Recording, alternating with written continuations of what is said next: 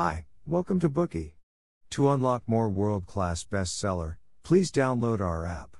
Just search for B O O K E Y at Apple Store or Google Play. You will get 7 days free trial with more features. Today we will unlock the book The Rise and Fall of the Third Reich, which is about the history of the birth and decline of Nazi Germany. Everyone views World War II as the biggest war in human history. The conflict erupted in 1939 and ended in 1945. More than 60 countries and regions participated in the war, affecting more than 2 billion people. According to incomplete statistics, both sides in the war deployed more than 100 million troops in total. The war caused more than 90 million casualties.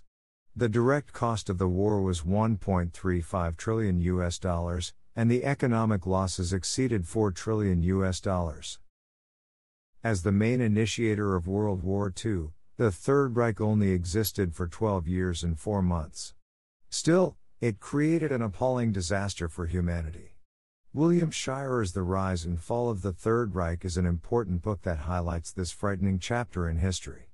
By citing a wide range of secret documents, private diaries, conference reports, and records of interrogation, the book chronicles the entire process of the rise and fall of the Third Reich for readers, presenting a magnificent historical picture of World War II. This book is widely recognized as the most authoritative work on Nazi Germany due to its large amount of information based on authentic files. The author of this book, William Shirer, was a famous American foreign correspondent, news analyst, and historian on modern world history. During World War II, he served as a war correspondent for the Columbia Broadcasting System.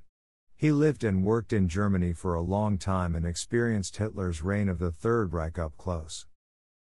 With the fall of the Third Reich in the spring of 1945, most of the confidential files of the German government were seized by the U.S. First Army.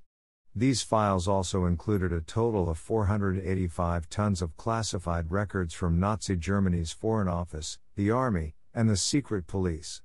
All the documents lay sealed in a U.S. Army warehouse in Alexandria, Virginia. After the end of World War II, with the initiative of the American Historical Association and funding from private foundations, these Nazi documents were opened. As one of the few historians granted access, William Shirer had the honor of reading many of Nazi Germany's confidential files. Through reading and organizing the archives, William Shirer completed the historical masterpiece The Rise and Fall of the Third Reich after years of laborious writing. The New York Times praised him as an extraordinary historian who could integrate living witnesses with historical facts. In this Bookey, we will examine the book The Rise and Fall of the Third Reich throughout the following historical periods. Section 1 The Rise of Hitler and His Seizure of Power. Section 2 The Beginning of the War and Early Victory. Section 3 The Turning Point of the War and the Fall of the Third Reich. To fully understand the history of the Third Reich, we need to start with Hitler's childhood and early years. On April 20, 1889, Adolf Hitler was born in the town of Braunau am Inn, located near the Rhine River on the Austro German frontier. Nobody could have foreseen that the offspring of an Austrian peasant would later become the leader of the Nazi Party and the Chancellor of Germany. Hitler did not come from a privileged background. His father Alois was a minor Austrian customs official who had been born an illegitimate child. His mother Clara Pölzl originated from a family that had worked as farmers for generations. At the age of 11, Hitler was sent to high school at Linz by his father, who hoped his son would follow his footsteps and become a civil servant. However, Hitler did not want to be a civil servant, but decided to become a painter. To force his father to give up the idea of making him a public servant, Hitler began to rebel against him. He stopped studying in school and got awful grades. Later, Hitler transferred to a state high school at Steyr, some distance from Linz. But he only stayed there briefly and left before graduating. In January 1903, Hitler's father died of pulmonary hemorrhage. Three years later, the 17 year old Hitler traveled to Vienna alone and embarked on a journey to pursue his dream of being an artist. Hitler roamed the streets of Vienna for days, obsessed with the sight of the imposing buildings. This poor peasant boy from provincial Austria was enthralled by the superb view of the capital city's museums and opera house. Meanwhile, he took an entrance examination twice for the Vienna Academy of Fine Arts. Still, he failed to enroll at the school due to his weak foundation in art. In the end, this derailed his plans to become an artist. Within two years, Hitler's mother also passed away. This dealt another mighty blow to Hitler, who was only 19 years old at that time. In early 1909, Hitler bid farewell to his deceased mother, and once again set out alone for Vienna. However, the following four years in Vienna turned out to be a time of utter misery for him. Hitler noted in his book Mein Kampf Hunger was then my faithful bodyguard, he never left me for a moment and partook of all I had. Back then, Hitler, who was penniless, had to earn a living by picking up odd jobs as a snow sweeper, porter, or a small time painter. At one point, he even relied on a charity soup kitchen for survival. Hitler always wore a greasy black felt hat. His matted hair was brushed down over his forehead and covered his soiled collar, and he had stubble all over his chin. He looked like a tramp. Nevertheless, one thing differentiated him from other impoverished young people. He had none of the vices of youth, as he neither smoked nor drank, and had no encounters with women. He was a voracious reader, spending much of his days and evenings devouring books, so he appeared eccentric to those around him. Hitler studied extensively and read many books by German masters, such as Hegel, Nietzsche, and Wagner, which laid the foundation for the formation of Hitler's Nazi ideology. Of course, it needs to be emphasized that the thoughts of these famous artists did not express Nazi sentiments, Hitler had twisted their words to fit his beliefs. At this time, Hitler also began to pay close attention to politics. The mayor of Vienna, Dr. Karl Lueger, became the object of Hitler's study. He began deliberately studying Dr. Lueger's oratory skills and practiced them in front of audiences, paving his way on becoming a genius speaker. In the spring of 1913, Hitler left Vienna for Munich, Germany. Soon after World War I broke out, Hitler applied to join the Bavarian Reserve Infantry. After scarcely three months of training, he was sent to the front line to fight the Anglo French forces. Hitler was decorated for bravery in the war and was awarded the Iron Cross Second Class, and later the Iron Cross First Class. However, Hitler was a peculiar fellow in the eyes of his comrades. When the other soldiers damned the war to hell, the prospect of a German defeat would cause him to fly into a rage and turn hysterical. Hitler neither enjoyed conversation with others nor was he as interested in women as other soldiers. Very few letters from home came for him. He never grumbled about lice, the stench mud, or the filth. After retiring from the military, the 30 year old Hitler returned to Munich, where he was hired by the German army to work in the press and news bureau of the political department of the army's district command. One day in September of 1919, he received orders to conduct a probe into the German Workers' Party and to attend a party meeting. However, after this, Hitler was invited to join the German Workers' Party and became the seventh member of the Central Committee. The following year, Hitler took over creating the party's propaganda. During this time, he often organized rallies and demonstrated extraordinary oratory and organizational skills.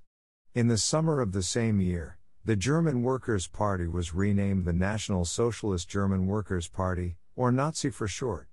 Hitler used the character swastika as the sign of the Nazi Party, which later became the frightening symbol of Nazi Germany.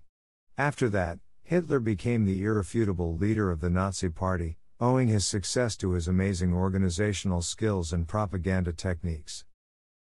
However, an event in 1923 nearly ruined Hitler's career in politics. On November 8, Hitler organized the Nazis to launch a putsch at the Bürgerbräukeller in Munich and abduct three men who held the power of the Bavarian state in their hands. He aimed to establish a new Bavarian government and march toward Berlin. However, due to a power disparity between the Nazis and the government, the putsch failed.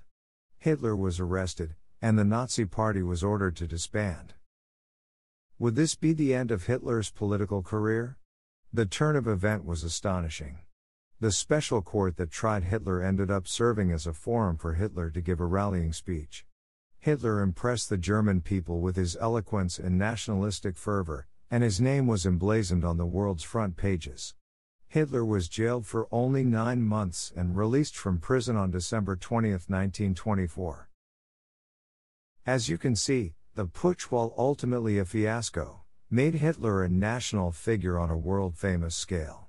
He became a patriot and a hero in the eyes of many Germans.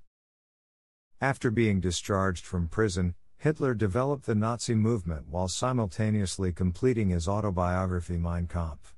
The Nazi Party organization continued to strengthen, and the number of party members increased from 27,000 in 1925 to 178,000 in 1929. At the same time, Hitler also established the Schutzstaffel and made the members personally swear a special oath of loyalty to him. In January 1932, Hitler ran for president of Germany. Though he lost to Hindenburg in both elections, he nearly doubled the Nazi vote in just two years from 1930. In the July election, the Nazis won 230 seats in the Reichstag, making them the largest party in parliament. As a result, on January 30, 1933, with the support of the German army and conservatives, the German President Hindenburg appointed Hitler as Chancellor of Germany. How did Hitler eventually rise to power? The author pointed out that, for one thing, a revenge sentiment had been brewing among the Germans for a long time, especially since the signing of the Versailles Treaty. The people longed to free themselves of the war's shame. Hitler's preaching of Nazism matched precisely with the expectations of the German people. Additionally, under the influence of long term militaristic thinking, the German people believed that only war could save Germany. Several prime ministers of the Weimar Republic failed to resolve the Great Depression that had taken place since 1929, which left Germany in a continuing dire economic crisis. The German people had already lost confidence in the Republican government. After Hitler came to power, the first thing he did was to plan and carry out the Reichstag fire, thereby purging Ernst Torgler, the parliamentary leader of the Communists.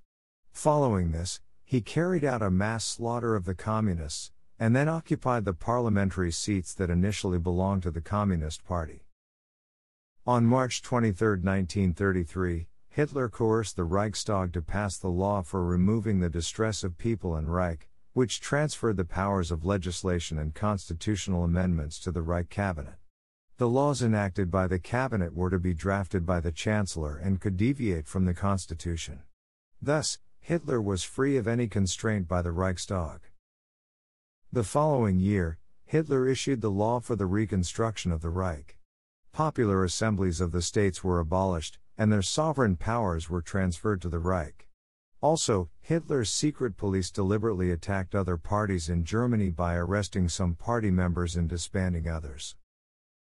Finally, by July 1934, the Nazi Party became the only political party in Germany. A one party state controlled by the Nazis was established. In the same year, President Hindenburg died. At noon on the same day, the German government announced the abolishment of the president title. Hitler became the Fuhrer, Reich Chancellor and Commander in Chief of the Armed Forces. At this point, Hitler had achieved his goal for authoritarian rule. After Hitler seized power, he began to implement laws to complete the Nazification of Germany in many areas, such as politics, economy, education, judiciary, culture, and agriculture. In the late summer of 1934, the author of the book Shirer recorded his experience of the profound changes happening in Germany while he was living and working there. What Shirer found impressive and confusing was that, despite Hitler's nearly unbridled and brutal dictatorship, the German people championed the government with great zeal. Why was this? Perhaps you can learn more by delving into our Bookey Escape from Freedom by Erich Fromm, a famous psychologist, psychoanalyst, and philosopher. Today we are just sharing limited Bookey. To unlock more key insights of world class bestseller, please download our app. Just search for BOOKEY at Apple Store or Google Play. You will get 7 days free trial with more features. Dir hat dieser Podcast gefallen? Dann klicke jetzt auf Abonnieren und empfehle ihn weiter. Bleib immer auf dem Laufenden und folge uns bei Twitter, Instagram und Facebook. Mehr Podcasts findest du auf meinpodcast.de.